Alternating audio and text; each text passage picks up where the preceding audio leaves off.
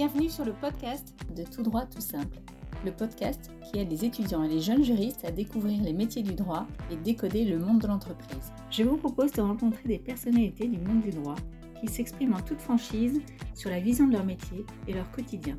Une grande source d'inspiration pour tous les étudiants et ceux qui cherchent leur voie et un excellent moyen de découvrir le monde professionnel. Si vous aimez le podcast Tout droit tout simple, la meilleure façon de le soutenir et de le faire vivre, c'est de le partager autour de vous et de laisser un avis avec plein d'étoiles. Merci et bonne écoute Je vous ai proposé la semaine dernière le premier épisode d'une mini-série sur le legal design et le langage juridique clair, et j'avais reçu Didier Kettels. Pour ce deuxième épisode, j'ai l'immense plaisir d'accueillir Marie Potel, bien connue maintenant dans le monde du legal design, notamment en France. Marie a été avocate pendant une dizaine d'années avant de devenir directrice juridique. Et en 2018, elle a créé Amourabi, une agence d'innovation juridique qui combine l'expertise juridique et des compétences de pointe en matière de design. Bonjour Marie, je suis ravie de t'accueillir pour ce neuvième épisode du podcast Tout droit tout simple. Alors, je connais un peu ton parcours qui est très international et très impressionnant d'ailleurs. Et j'ai pu lire sur ton profil LinkedIn euh, que l'objectif donc d'Amourabi, qui est euh, ton agence, était de rendre le droit accessible, applicable et beau. Alors, c'est un peu original de, rapprocher un concept juridique et un terme d'esthétique. C'est peu courant, on va dire. Euh, est-ce que c'est ce qui caractérise la, la, spécificité de tes interventions ou de tes créations? bah, bonjour Delphine, d'abord, merci beaucoup pour ton invitation, je suis absolument ravie. Euh, et, pour répondre à ta question, c'est vrai que euh, alors c'est à la fois original et en même temps, euh, c'est pas du tout nous au sein d'Amourabi qui avons été à l'origine de ce rapprochement qui était sans doute inhabituel au début, mais ce rapprochement entre le droit et le design, il est né à l'origine à Stanford en 2014 à l'initiative de Margaret Hagan, euh, qui a donc fondé le Legal Design Lab. Euh, alors 2014, ça peut paraître très récent et en même temps, à l'échelle des transformations et de l'innovation, ça, voilà, ça commence à avoir un petit peu de maturité finalement.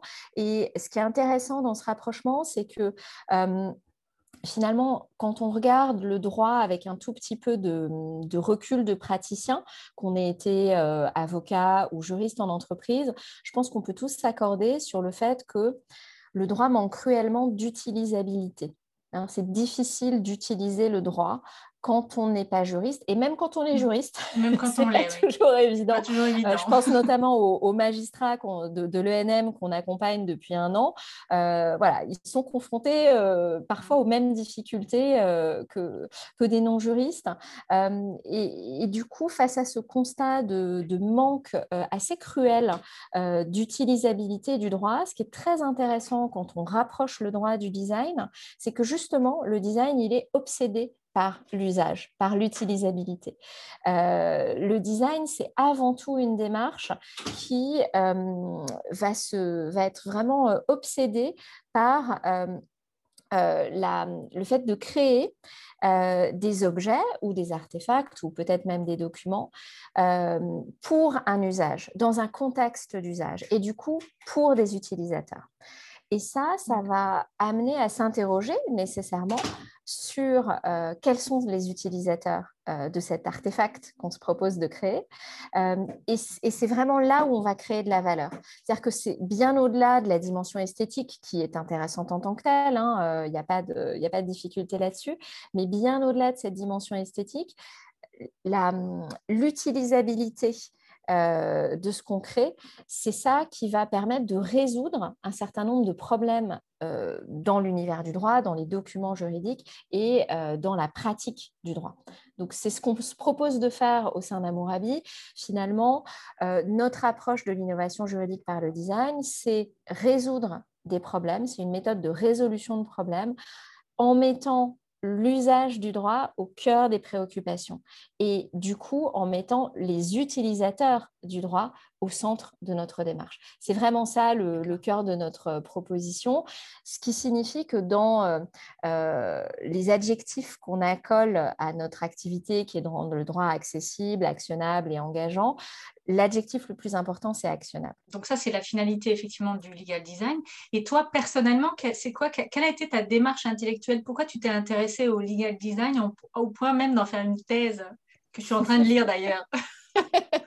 tu es bien aimable avec moi. Euh, écoute, ma démarche, en fait, elle est vraiment née de, de la pratique. Euh, donc, c'est très, euh, très lié à mon vécu. Euh, moi, j'ai passé une dizaine d'années en, cabinet euh, où finalement, bah, on a cette posture d'expert. on se félicite d'avoir des clients sophistiqués qui, d'ailleurs, sont souvent d'anciens avocats. Donc, tout va bien parce qu'on est entre nous et, heureusement. On parle le même langage. Voilà, voilà. Et, fort heureusement, on n'a pas à expliquer ce qu'on fait à des, gens qui ne seraient pas aussi sachants que nous, parce que ce serait vraiment terrible d'avoir à le faire. Euh, moi, je me souviens vraiment de ce mythe du client sophistiqué. Avec le recul, euh, ça me fait mourir de rire, mais à l'époque, euh, on était vraiment là-dedans. C'était complètement normal. ça l'est peut-être toujours un petit peu dans, dans certains cabinets. Et, et, en même temps, quand je suis passée en entreprise, moi, j'ai eu un petit choc parce que bah, déjà, j'aime le droit. C'est une matière euh, qui me, motive profondément. Et euh, bah, ça m'a un peu fait mal au cœur euh, en, passant en entreprise de voir à quel point le droit pouvait être malmené en interne, pouvait être mal aimé, mal compris, euh, mal tout ce que tu veux. Euh, et c'est terrible parce que... Euh, bah, moi, c'est vrai que je te rejoins sur ce point, je te, je te coupe, excuse-moi, mais moi, j'ai passé 15 ans d'entreprise à, non seulement faire du droit, mais à essayer de défendre la profession et d'expliquer notre rôle au sein de l'entreprise. Je te rejoins là-dessus quelle valeur on crée, parce que le droit, il est créateur de valeur. Euh, le droit, c'est une matière plastique par nature, on a tendance à l'oublier, mais euh, par définition, c'est plastique et évolutif. Euh, et donc, moi, ça m'a vraiment fait mal au cœur de, voir à quel point le droit pouvait être déconsidéré et du coup presque détourné de sa finalité, parce que quand tu te retrouves face à des programmes de conformité qui sont complètement vides de sens, où tu es dans le pur process, vraiment dans le cocher la case, euh, dans, tout ce que ça peut avoir de caricatural et de, et de vain, de, on est dans la vacuité totale, euh, bah, c'est désespérant parce que euh, c'est très frustrant pour tes utilisateurs, tes clients internes, que évidemment, à qui ça casse les pieds, évidemment, parce qu'en réalité, ça n'est pas conçu pour être lu. comme le disait très bien Elisabeth Warren à propos des contrats de, carte bleue, hein, It's not designed to be read. Donc à partir de là, bah, évidemment, ça n'est pas Hein. C'est frustrant pour les, pour les juristes aussi, parce que, encore une fois, c'est une matière qu'on a choisie, qu'on aime, dont on connaît la valeur et qu'on n'arrive pas à faire passer finalement. Euh, donc il y a des frustrations des deux côtés. Et in fine, moi, ce que j'ai constaté aussi, c'est plus de risques juridiques euh, dans cette euh, déconsidération du droit, dans ce côté cocher la case, puisque personne finalement n'arrive à s'approprier ces contenus, euh, bah, évidemment qu'ils ne sont pas appliqués, mais du coup, euh, tu te crées euh, véritablement des, risques juridiques supplémentaires. et donc, tu te détournes toi-même de ta mission, qui est précisément de gérer les risques et de les gérer les risques, oui, et limiter au maximum. Oui. Et, donc, à un moment, tu as un truc assez absurde où, euh, et moi, ça m'est vraiment, ça m'est arrivé, où j'étais euh, voilà, face à des, à, des gens qui me disaient Ah non, mais euh, on a fait notre job à partir du moment où on leur a donné la règle, puis après, ils se débrouillent. Ben non, ben non, ils ne se débrouillent pas. Si on est dans cet état d'esprit-là, on a tout perdu parce que non seulement... Il n'y a pas d'exécution derrière, il n'y a pas de suivi, il n'y a rien, il n'y a pas de formation. Et puis, on se déconsidère nous-mêmes. Euh, on admet qu'on sert à rien, donc ça c'est inadmissible, inacceptable, hein, tout ce que tu mm. veux. Euh, euh, et, par rapport in, à quoi. tout ça, c'est in, voilà. Et, par rapport à tout ça, moi j'ai eu finalement la chance de me retrouver. je me suis fait chasser pour monter une direction juridique à partir de zéro. Euh, chez Estée Lauder en, 2017. Et c'était excellent parce que euh, je me suis retrouvée en 2017 à une époque où l'activité de, ma boîte était en train de se digitaliser de façon complètement drastique. Euh, le président de la région à qui je reportais nous avait donné pour mission à tous que 50% des ventes de l'entreprise soient digitales sous deux ans, quand on était péniblement à 5 ou 10%, je ne sais plus, mais voilà, c'était vraiment pas grand-chose. Euh, et en fait, ça supposait de transformer de façon assez radicale les méthodes de travail de tout le monde euh, sous forme de cycles d'itération euh, en gros des sprints de trois semaines. et donc tout devait se faire par sprint de trois semaines, sauf que les outils du droit qu'on était censé appliquer, hein, essentiellement hérités du siège à New York, étaient des contrats ultra traditionnels avec en plus le côté très américain, donc euh, très long, très autoritaire, ces, grosses clauses en, majuscules, euh, avec un, paragraphe, une, phrase qui fait un paragraphe entier qu'on arrive, on n'arrive même pas à lire sans, sans reprendre son souffle, eh bien, ça impliquait que toute négociation prenne six mois pour la moindre chose, que ce soit un contrat d'influenceur, un contrat avec l'IT pour une nouvelle plateforme de try-on ou de ce que tu veux. Euh, voilà, tout prenait six mois parce que les outils traditionnels du droit créaient en fait euh, cet énorme décalage euh, avec les, besoins business. Mm. et, donc, il fallait il fallait essayer de rapprocher les bords, il fallait euh, modifier les outils du droit, puisqu'on n'allait pas euh, hein, dévier les objectifs business, a priori. Euh, et, donc, moi, ça m'a poussé à explorer à la fois des outils alternatifs, parce que je me suis dit, peut-être que la résolution de ce problème peut passer par des outils où on va aller plus vite. ça a fait partie de ma réflexion. Mais je me suis aussi intéressée à des méthodologies de travail mmh. différentes et, des méthodologies de pratique du droit. J'ai commencé par explorer, pour être très honnête, la legal tech, parce que je me suis dit que la réponse allait peut-être être dans la legal tech. Euh, surtout que j'avais une, équipe assez réduite, donc j'avais aussi vraiment des problèmes d'efficacité pure. Euh, et puis en explorant la legal tech, je suis tombée sur le legal design euh, et je suis tombée sur le site de Margaret Egan à partir de là, je me suis mise à dévorer son site. Je n'ai pas d'autre euh, expression pour le dire. Euh, je me suis vraiment plongée dedans. Et en plus, elle a une générosité incroyable, Margaret Egan, parce qu'elle a, elle a testé tous les outils dont elle parle. Elle t'explique ce qui est bien pour tel cas d'usage, ce qui est moins bien pour tel autre, comment tu peux t'en servir.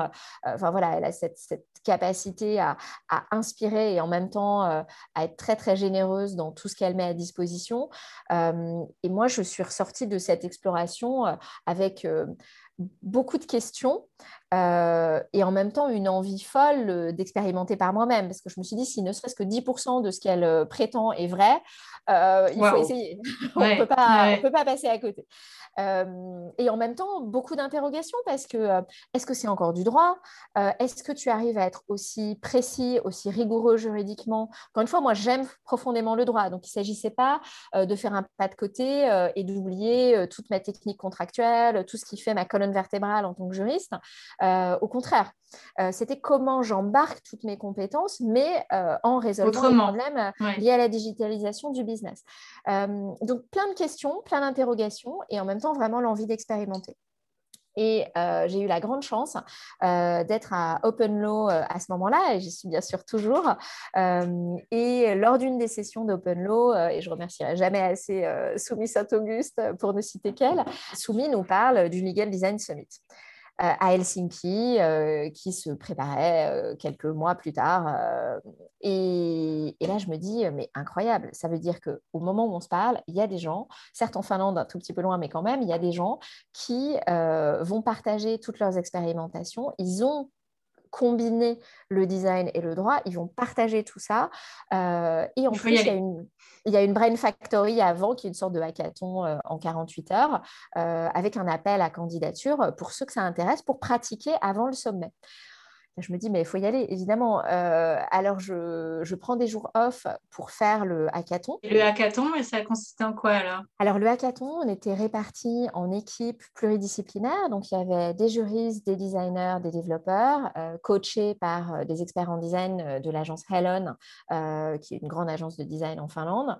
et on avait chacun un projet avec évidemment voilà, un problème à résoudre, une, une proposition de méthodologie fondée sur euh, voilà, euh, des, des, supports méthodologiques qu'avait fourni l'agence de design euh, Helen, et puis des coachs, et puis 48 heures pour, pour faire tout ça.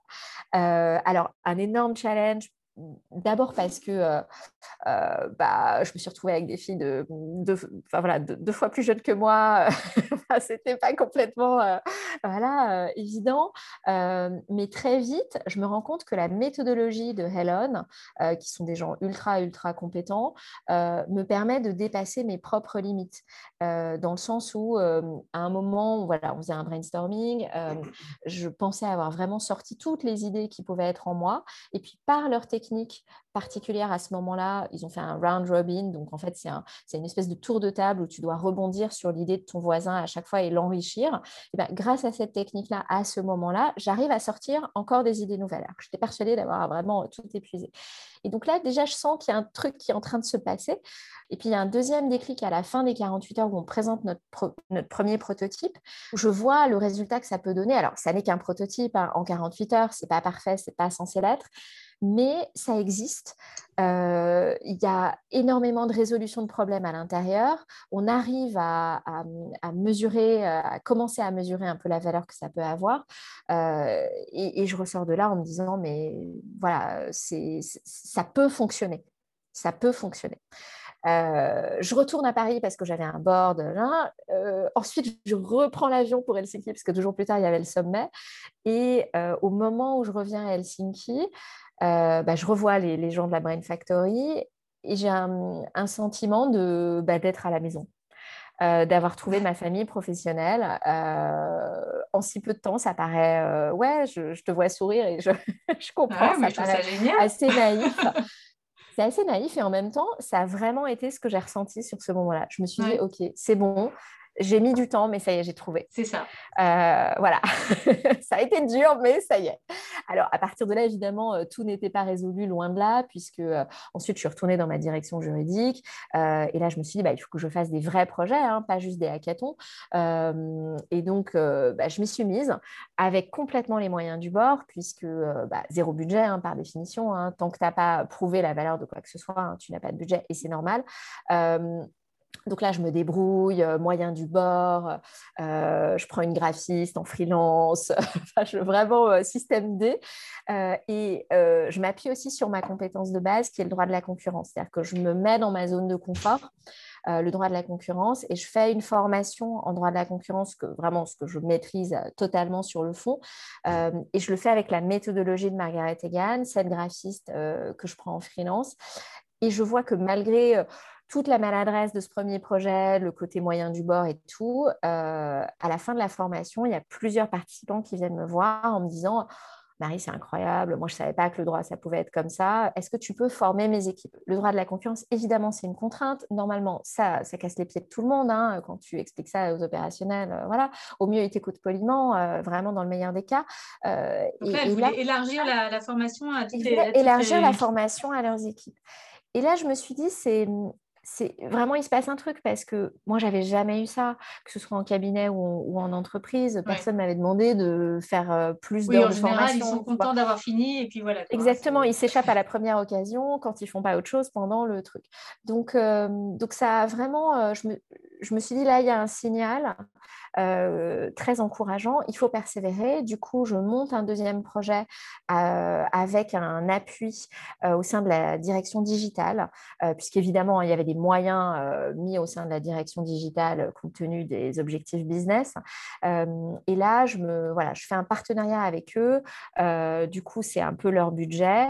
et avec ce petit budget qui m'alloue, je vais chercher un expert en design thinking pour faire de la résolution de problèmes euh, pour un truc tout bête hein, qui était euh, comment est-ce qu'on améliore le processus des conditions générales de vente sur nos sites pour 30 marques dans 30 juridictions. Alors, ce n'est pas bien compliqué les conditions générales de vente en tant que telles, sauf que quand il faut les décliner pour 30 marques et dans 30 juridictions et que tout ça doit se faire euh, tous les ans, voire tous les six mois parce que tout change, ben, en fait, c'est une espèce de tannée et une perte de temps hallucinante et, et, et une perte d'efficacité. Pour l'avoir vécu, je confirme. là, donc, euh, ce prestataire euh, applique la méthodologie, euh, ils ont un expert en legal ops, ils me font un benchmark des outils, et avec cette méthodologie de centrage utilisateur, hein, donc on fait un, un, atelier utilisateur, donc avec toutes les parties prenantes, je vois comment ça fonctionne, je vois que les gens répondent présents à l'atelier, sont contents qu'on leur demande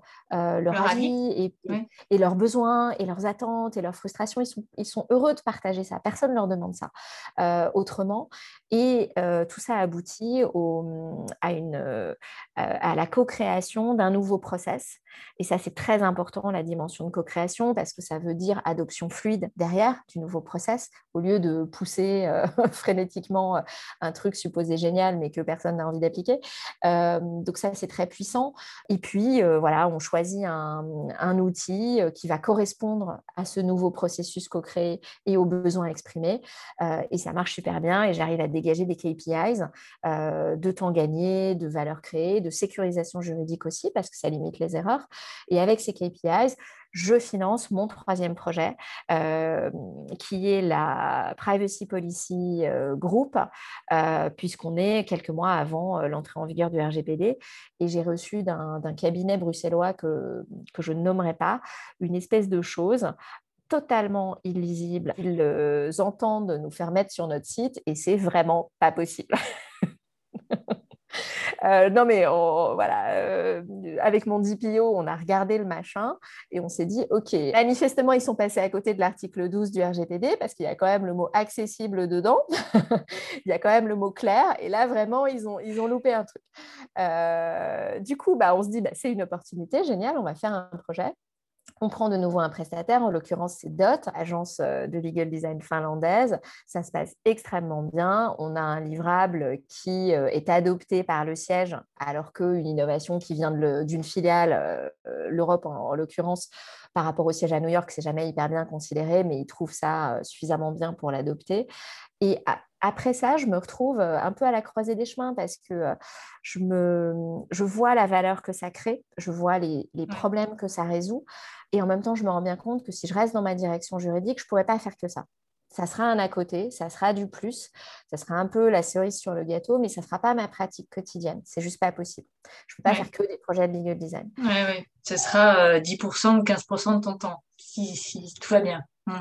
Voilà. Et, du coup, euh, bah, je m'interroge beaucoup et en même temps, euh, il y a à la fois les besoins de mes clients et qui, demandent plus de ces projets. Et puis, il y a ma satisfaction personnelle à pratiquer le droit différemment euh, et j'arrive plus à faire comme avant, en fait. La, la, décision, elle a été simple à prendre parce que juste, basiquement, je ne pouvais pas revenir en arrière. Voilà. Et du coup, alors. boîte. et du coup, tu montes à, à Moabi. Euh, et, est-ce qu'au lancement d'Amourabi, tu as rencontré des, réfractaires et qu'est-ce qu'ils te disaient? Est-ce que, est -ce que ça. Voilà, est-ce que ça.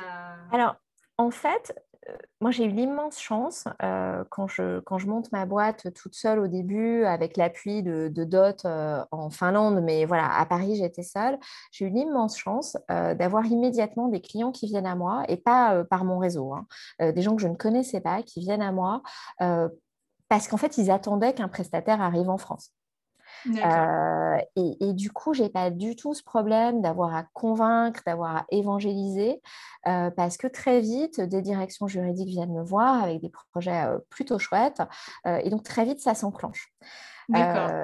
là où ça a pu être plus il y a pu y avoir plus de friction, on va dire, c'est tous les cabinets d'avocats qui, à peu près un an plus tard, euh, pas immédiatement, mais à peu près un an plus tard, beaucoup de cabinets d'avocats me, euh, contactent euh, pour me demander de présenter ce que je fais à leur, en général à leur board. et là, c'est plus compliqué, beaucoup plus compliqué. Ils ne comprennent pas euh, ils sont à la fois en demande, mais pas trop. Euh, ils aimeraient bien pouvoir, euh, plutôt que changer leur méthode de travail, ce serait tellement mieux si on pouvait appuyer sur un bouton, avoir un outil magique qui résoudrait les problèmes, mais certainement pas changer ah, soi-même. c'est plus ils sont plus dans la legal tech alors. Ouais, beaucoup. Plus en recherche d'outils digitaux, tu penses? Donc, donc c'est vrai que j'ai assez vite arrêté de répondre aux sollicitations des cabinets parce que je l'ai fait avec beaucoup d'enthousiasme et de générosité c'était compliqué, on va dire comme ça. Euh, donc euh, voilà, j'ai pas et puis j'avais pas besoin de persévérer en fait dans ce dans cette voie-là parce que en fait très vite euh, j'étais submergée de projets par les directions juridiques et les directions de l'innovation qui nous qui nous contactaient. Donc j'ai pas vraiment eu besoin de ça. Alors il y a eu un retournement de situation majeur par rapport au cabinet d'avocats deux ans deux ans plus tard à peu près. Non, c'était quand? C'était en 2019, fin 2019, euh, on a eu l'immense chance d'être contacté pour designer des conclusions euh, dans une action de groupe. Euh, pour évidemment pour le, défendeur. Fantastique opportunité. Et là, on a travaillé avec deux cabinets d'avocats euh, américains, en l'occurrence, extrêmement euh, sérieux et solides. Et ça a été une expérience géniale. Donc ça, voilà, c'est un, un retournement assez majeur. accessoirement, le design des conclusions, c'est absolument génial. Moi, j'ai pris un plaisir fou à faire ça, à la fois mettre en page des conclusions en ayant le, le juge comme utilisateur, donc en essayant de lui redonner bah, le temps qu'il n'a pas, l'espace mental qu'il n'a pas, de l'oxygène mental par la mise en page. C'est ça aussi un travail de, designer. Mmh. et puis, euh, faire de la, de la visualisation des faiblesses de l'argumentation adverse, par exemple, c'est absolument génial de la data vise sur des éléments de preuve quand elles sont extrêmement volumineuses, évidemment dans une action de groupe, bah, ça fait beaucoup de sens hein, parce que au lieu d'avoir euh, un énorme paquet de pièces à éplucher, une data vise qui euh, fait remonter la substantifique moelle des éléments de preuve, bah, c'est hyper précieux. Euh, des lignes du temps, bien sûr, parce que les éléments de procédure se visualisent extrêmement bien. voilà. Et d'ailleurs, on, travaille beaucoup avec l'ENM depuis un an à peu près et on, on accompagne les magistrats formateurs de l'ENM euh, sur l'ingénierie pédagogique. Donc euh, voilà, il y, a une, il y a une vraie logique. Voilà, tu nous as donné envie de voir euh, ce que ça donne dans des conclusions. Hein. On, a, on a bien entendu cette, cette envie et ce besoin, parce que tu n'es pas la première à. ah bah ça, je me doute bien. et du coup, on a fait une version non confidentielle, alors qui est très très modifié par rapport à l'original euh, parce que si on avait laissé ne serait-ce que euh, la matière concernée, ça aurait été quand même assez facile de deviner euh, le client parce que bon, les actions de groupe, il n'y en a quand même pas 150. Et donc, on, a, voilà, on est allé très très loin dans les modifications euh, que l'on a faites pour confidentialiser ce contenu, mais ça donne quand même une petite idée et c'est sur notre site. Mmh. Donc, euh, donc voilà, avis. Eh ben, allez voir sur le site d'Amourabi euh, si vous voulez avoir une idée de ça, parce que ça va être très intéressant. Alors, du coup, chez Amourabi, de, de qui tu t'es entouré Parce que j'imagine que la, la collaboration des profils et des expertises, c'est la clé du succès. Dans le legal design, il y a bien sûr le legal, mais il y a le design. Et comme ah, dit Margaret euh, Hagan, c'est l'interdisciplinarité qui, qui, qui, est la règle en fait. Exactement, ça c'est fondamental. Euh, il ne s'agit absolument pas euh, de euh, rendre les juristes plus ou moins designers ou de transformer les designers en pseudo sachant en droit. C'est absolument pas le but. Au contraire, on est chacun bien sur nos expertises et ça demande des très bons experts de chaque discipline. Et c'est la valeur que l'on crée, elle est vraiment, elle naît de la, la pluridisciplinarité. C'est exactement ça. Donc, au sein d'Amourabi, il y a évidemment des designers. Euh, alors, designers graphiques, designers de service, designers UX. Hein, il y a toutes les palettes du design, bien sûr, euh, puisqu'il n'y a pas du tout que le design graphique, même si c'est euh, intéressant et engageant en tant que tel. Il y a évidemment des juristes très solides techniquement. Euh, en particulier en technique contractuelle, euh, pas mal en compliance aussi, euh, pas mal en données personnelles, parce que ça fait, les données perso, c'est à peu près un tiers de notre activité, sachant qu'on s'appuie évidemment aussi toujours sur nos clients, hein, puisque nous, on n'est pas un cabinet d'avocats, on ne délivre pas d'expertise juridique en tant que telle. En revanche, pour assurer que l'on ne va pas changer la portée du document qui nous est confié, il faut avoir cette expertise juridique pour travailler à droit constant quelque part par rapport au document d'origine. Et puis, au fur et à mesure des projets, on s'est rendu compte qu'il y avait à la fois une dimension de facilitation du changement qui était très prégnante et qu'il fallait du coup qu'on s'entoure de compétences supplémentaires sur ce, dans ce domaine-là en particulier. Donc, on est très, très heureux de, collaborer avec Dominique Ashby, qui est une experte de la gestion du changement par les neurosciences. on collabore avec Dominique depuis deux ans à peu près, avec beaucoup de succès, notamment dans un projet pour Orange, qui a vraiment eu des résultats fantastiques. Euh, et donc, euh, les, neurosciences, c'est extrêmement euh, important dans notre démarche parce que finalement, quand on est à la fac de droit, moi, j'ai le sentiment a posteriori que on passe à côté de très nombreuses disciplines qui pourraient être des leviers d'efficacité du droit. En fait, on se, on se prive de leviers d'efficacité. Euh, c'est terriblement dommage parce que pour ne citer que les neurosciences, mais il y a d'autres euh, leviers. Oui, il y a la euh, psychologie, il y a la bien sûr. il y a... Bien sûr, bien sûr. la, la, sociologie, tu l'as dit. le, en tout cas, pour ce qui est des neurosciences, c'est absolument fondamental quand on fait un métier de conviction, hein, parce que qu'on est à convaincre un juge ou des interlocuteurs en interne, ça reste ça. Euh, quand on fait un métier de conviction, pouvoir avoir une meilleure compréhension de la façon dont le cerveau va capter l'information, qu'est-ce qu'il va retenir, où le cerveau va mettre son, son énergie euh, pour euh, peut-être agir par réflexe et ne pas lire du tout, ou au contraire mettre un peu d'attention pour résoudre un problème, bah, c'est fondamental. où est-ce que ses yeux vont aller dans un... Mais oui. Mmh. Comment l'œil capte, comment ça remonte au cerveau, c'est fondamental si tu veux lutter contre euh, un, fléau mondial qui est le blind signing euh, des privacy policy, par exemple. Mmh. Euh, c'est un fléau par rapport au consentement informé, au consentement éclairé qui est requis dans le RGPD, mais mais même maintenant, avec le, malgré le, enfin, j'allais dire malgré le RGPD, c'est soit euh, précoché, soit on coche de toute façon parce que sinon on n'a pas accès. Donc euh, il n'y a même plus cette lecture. Euh, Exactement. Et donc c'est un problème juridique parce que tu n'as pas le caractère éclairé du, consentement, donc tu te mets en risque. Mais c'est aussi un, un, fléau. Il y a un rapport très intéressant de l'OCDE en 2018 ou 2019, je ne sais plus, qui qui pose le postulat que euh, l'opacité de l'information en ligne, euh, liée au fait que les conditions générales en ligne, les privacy policy en ligne ne sont pas du tout compréhensibles et ne sont pas faites pour ça, l'opacité que ça crée euh, devient une menace pour l'économie de marché. Alors pourquoi il dit ça? Parce qu'il considère que bah, l'économie de marché, c'est censé être le modèle qui produit les meilleurs bénéfices pour les citoyens, pour les consommateurs, à un certain nombre de conditions. Hein, ce n'est pas dans l'absolu. Il y a un certain nombre de conditions pour que cette, euh, affirmation soit vraie. Parmi ces conditions, bah, il y a la concurrence pure et parfaite, l'absence de barrière à l'entrée, etc. Et la transparence et l'exhaustivité de l'information.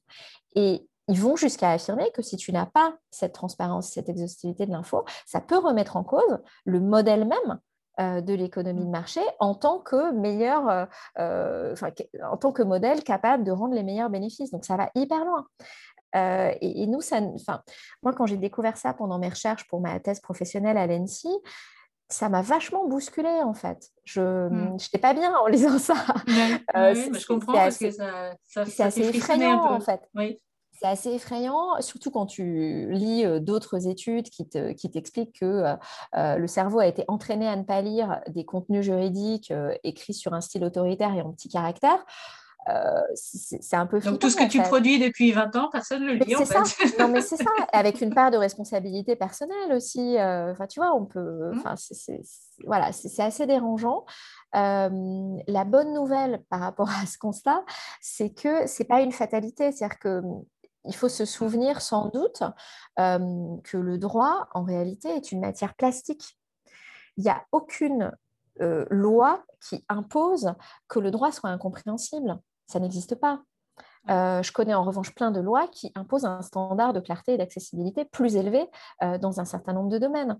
Donc, si on revient aux fondamentaux du droit en tant que euh, matériau qui sert aux femmes et aux hommes à vivre en société, si on pose ça comme une des définitions possibles, alors évidemment que le droit doit prendre toutes les formes et les contenus juridiques doivent, doivent prendre toutes les formes qui permettent cette fonction.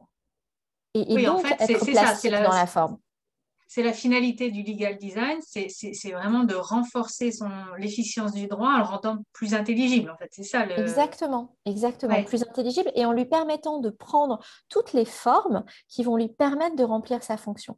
Et ça peut être une app, ça peut être euh, euh, quelque chose de très tangible, ça peut être un flyer euh, que tu tiens dans ta main, ça peut être un contrat, un bon vieux contrat Word, ça peut aussi mm. être ça. ça peut être un outil de recherche comme ce qu'on est en train de créer avec le fève d'alose. Il, y, a plein de formes que ça peut prendre. Oui, donc en fait, euh, quelle que soit la complexité euh, du sujet de départ, peu importe, on peut le rendre euh, avec la forme et le fond accessible. C'est ça en fait. Exactement, exactement. Et une bonne partie de notre travail consiste à trouver la forme du document juridique en question qui va lui permettre de remplir sa fonction. Il y a du travail, mais moi je trouve ça génial parce que c'est une, des opportunités mais immenses qui s'offrent euh, devant nous euh, pour, pour rendre le, vraiment le droit accessible et du coup peut-être pour rendre aussi les juristes un peu plus aussi eux accessibles. Exactement, et il y a une, il y a une dimension qui satisfait beaucoup les juristes euh, à juste titre, c'est tout le côté mesure de la valeur de ce que l'on fait. Euh, les juristes adorent les KPIs, euh, j'en fais partie, et euh, ça nous a amené en fait à monter un, lab de user testing. on s'est entouré d'une docteure en neurosciences qui s'appelle Mathilde Darocha, qui nous a accompagnés sur la, la, définition de cette méthodologie qui permet de mesurer la valeur de ce que l'on crée à chaque fois dans chaque projet. On s'inspire des meilleurs standards internationaux et des, des, auteurs qui font vraiment autorité en la matière, et on transpose ces critères euh, aux documents juridiques et on va mesurer, par exemple, euh, l'utilisabilité de ce que l'on crée, euh, l'acceptabilité de ce que l'on crée. Évidemment, la compréhensibilité, ça c'est fondamental.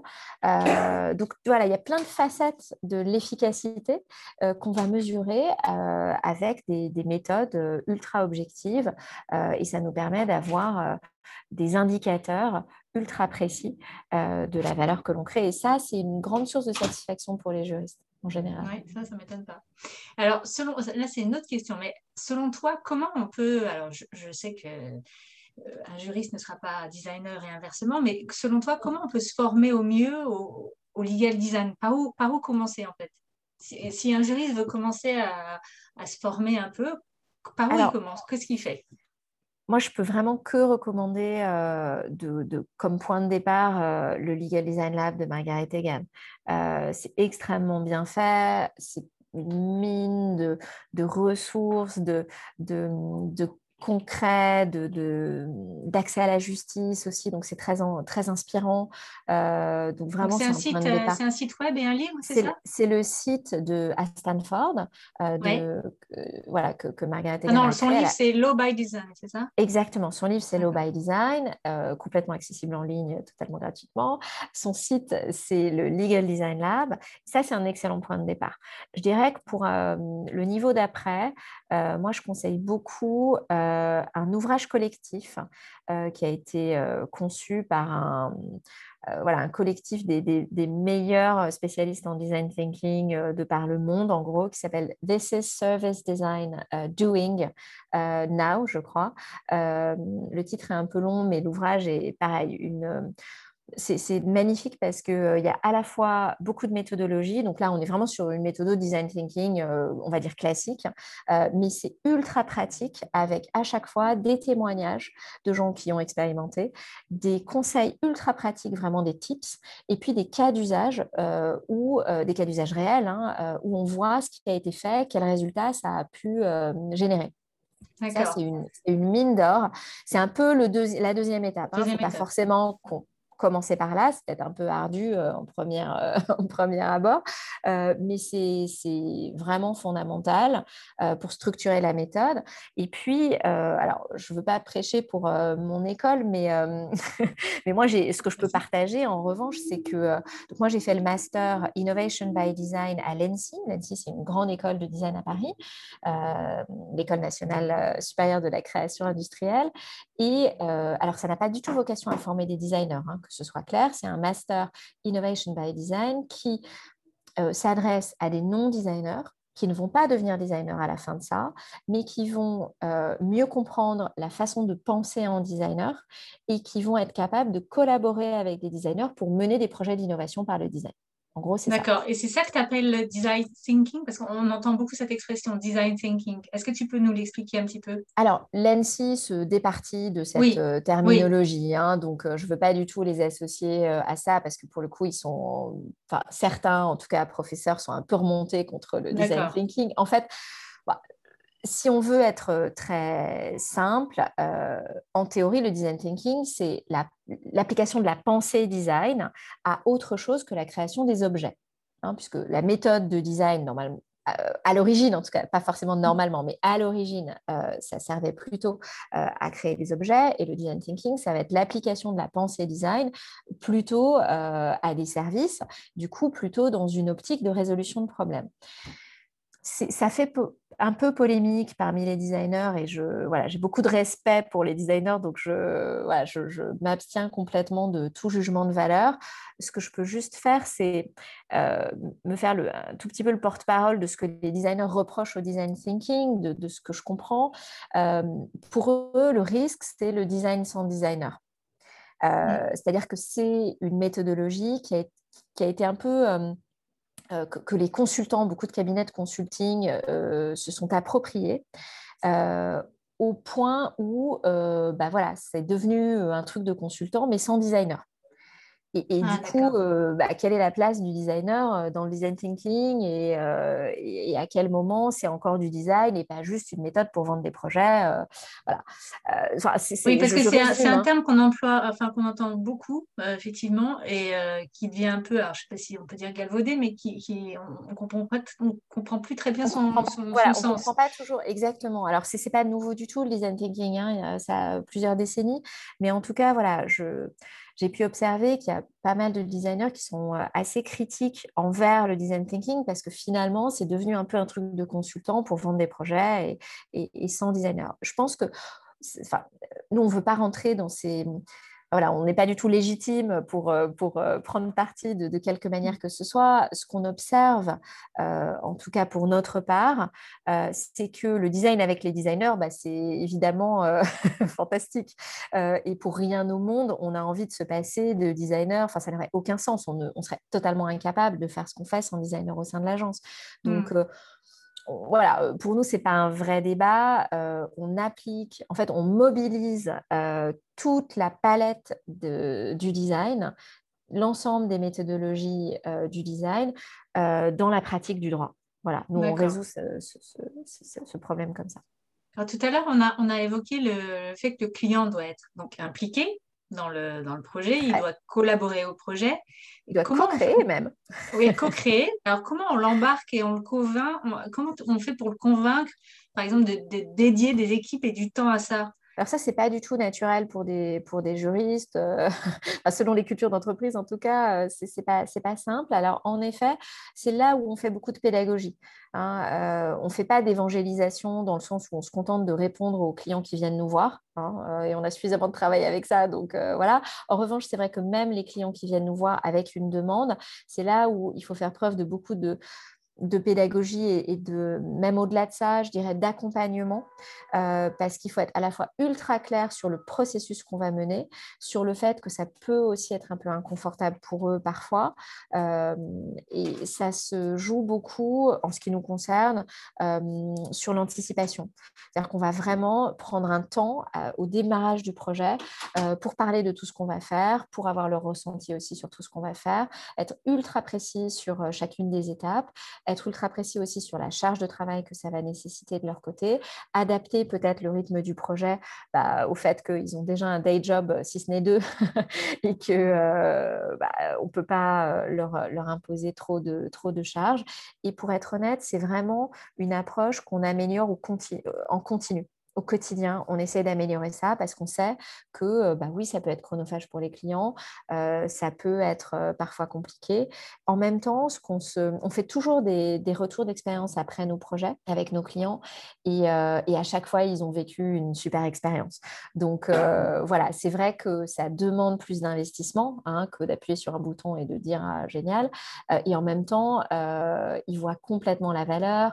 Ils ont souvent envie de répliquer la méthode. on les implique aussi beaucoup parce qu'on a envie de leur transmettre du savoir-faire.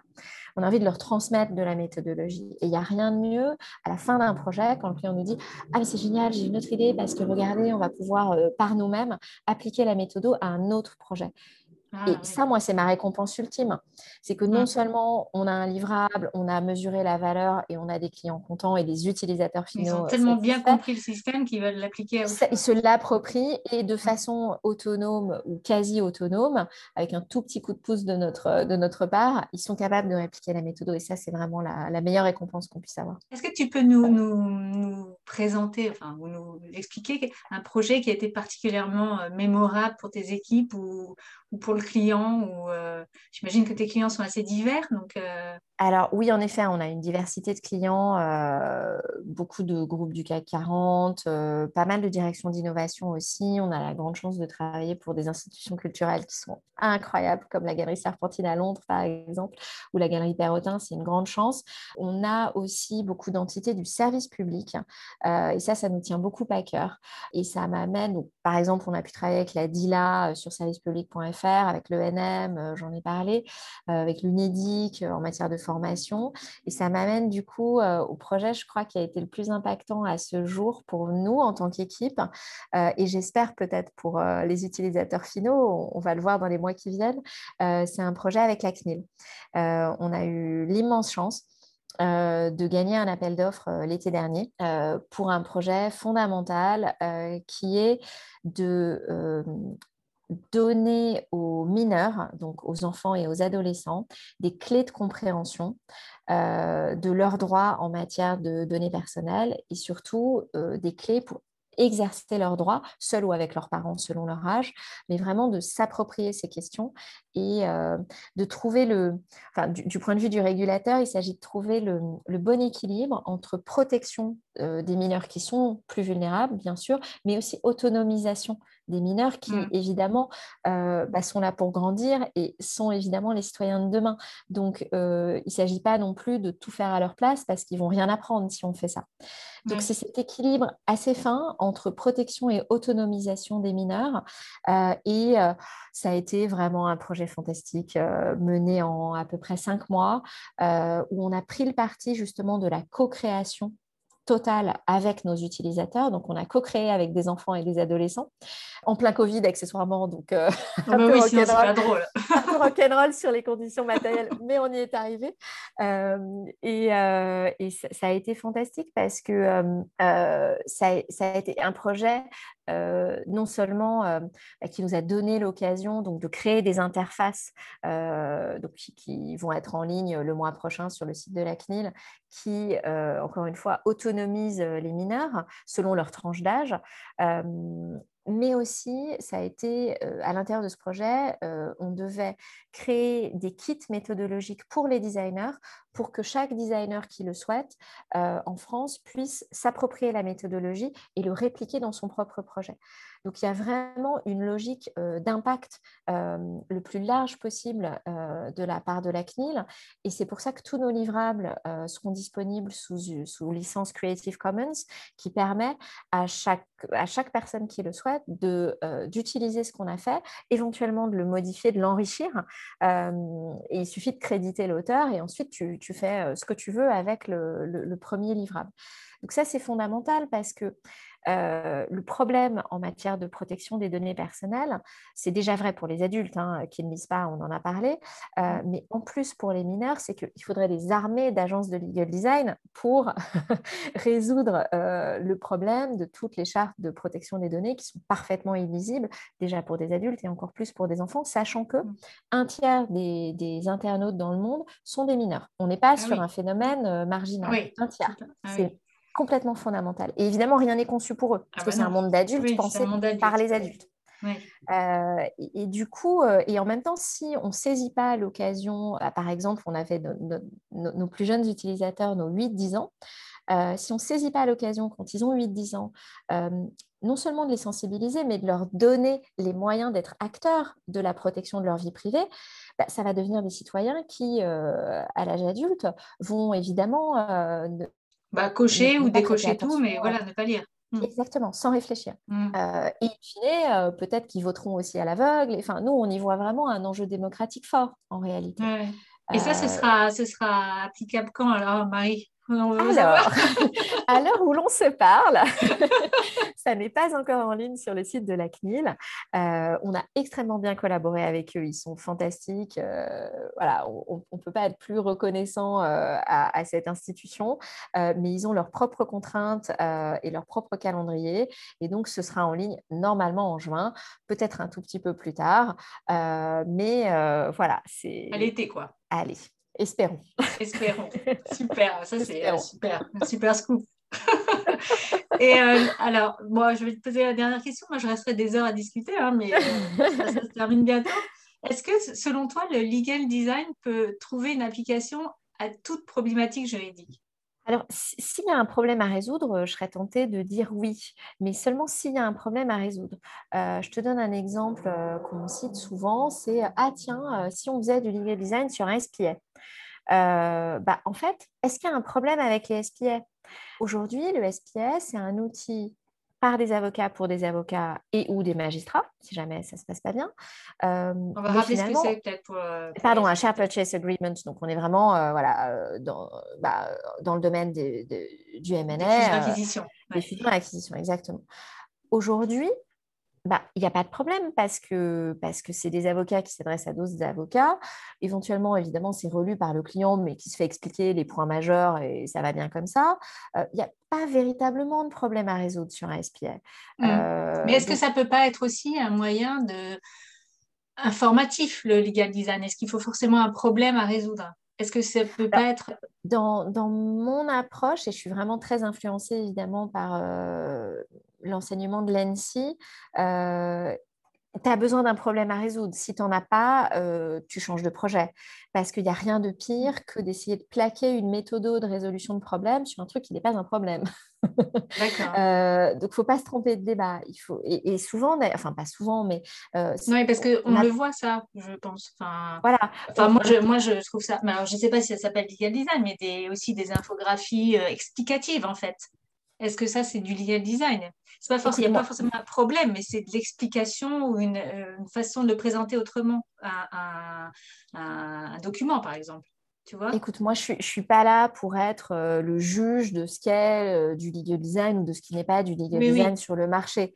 Tout ce que je peux dire, c'est que dans notre approche, on ne fait pas d'infographie en tant que telle parce que ça ne nous semble pas logique de partir d'une forme euh, prédéfinie euh, pour euh, résoudre tout problème quel qu'il soit. C'est-à-dire que moi, ça me semble un peu contre-productif de se dire que quel que soit le problème que l'on a, c'est l'infographie qui va le résoudre. Mmh. C'est le motion design qui va le mmh. résoudre on n'en sait rien. Euh, tant qu'on n'a pas fait cette phase de recherche utilisateur qui est absolument fondamentale dans tout projet, euh, qu'on n'a pas fait soit des interviews, soit de l'observation en immersion, soit un atelier utilisateur avec des profils et des parcours, on ne sait pas à quoi ils sont sensibles. Est-ce que c'est au visuel? Est-ce que c'est un objet tangible? On avait cette discussion euh, avec Orange encore il y a quelques heures. Est-ce que c'est un panel de tous ces vecteurs de communication parce que certains euh, sont kinesthésiques, d'autres euh, sont sensibles à autre chose, certains ont une mmh. mémoire visuelle, d'autres pas. Moi, je n'en sais rien tant que je n'ai pas fait mon atelier utilisateur. Donc après, je ne me fais pas du tout le censeur de ce qu'est le legal design ou pas. Je peux juste parler de ce que je fais euh, et de ce qu'on fait. Voilà, toi, dans ta pratique, c'est il y a une problématique et comment on ne fait pas d'infographie. C'est-à-dire que si un client qui, qui, vient nous voir, et ça arrive régulièrement en disant bonjour, je voudrais une infographie dans tel, euh, sur tel sujet, bah, en tant que tel, on ne le prend pas ce projet. On essaye de mmh. creuser, ok, pourquoi, euh, est-ce qu'il y, est qu'il y, a une difficulté?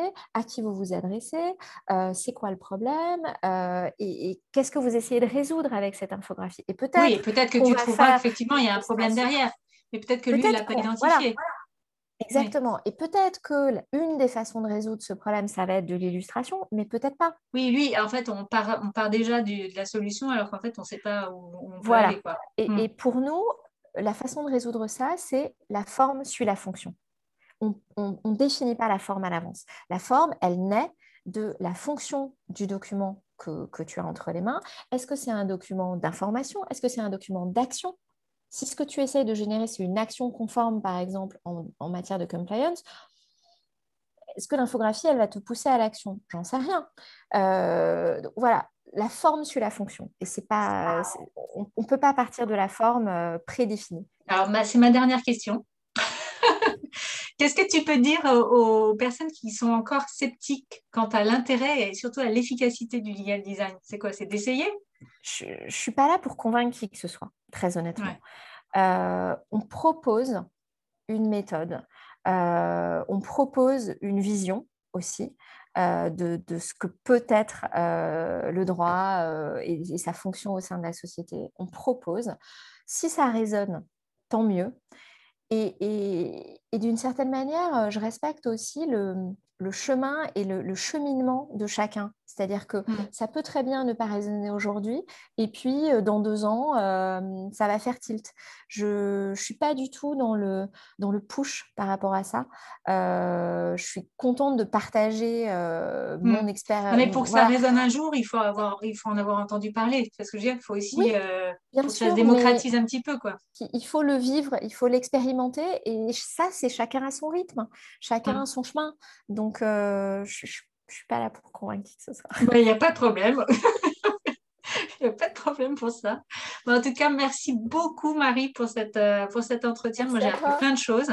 C'était vraiment passionnant et je suis sûre que les, auditeurs vont être tous euh, subjugués par, euh, par tes paroles parce que moi, ça m'a passionné en tout cas. un grand merci à toi. Un, vrai plaisir. Merci beaucoup, Delphine. Vous pouvez retrouver cet épisode sur mon site tout droit tout simple et toutes les plateformes d'écoute telles que Apple Podcast, Spotify, Deezer, Podcast Addict et bien d'autres. Vous retrouverez également en description les références citées par mon invité ainsi que ses coordonnées. Et n'oubliez pas de vous abonner. À bientôt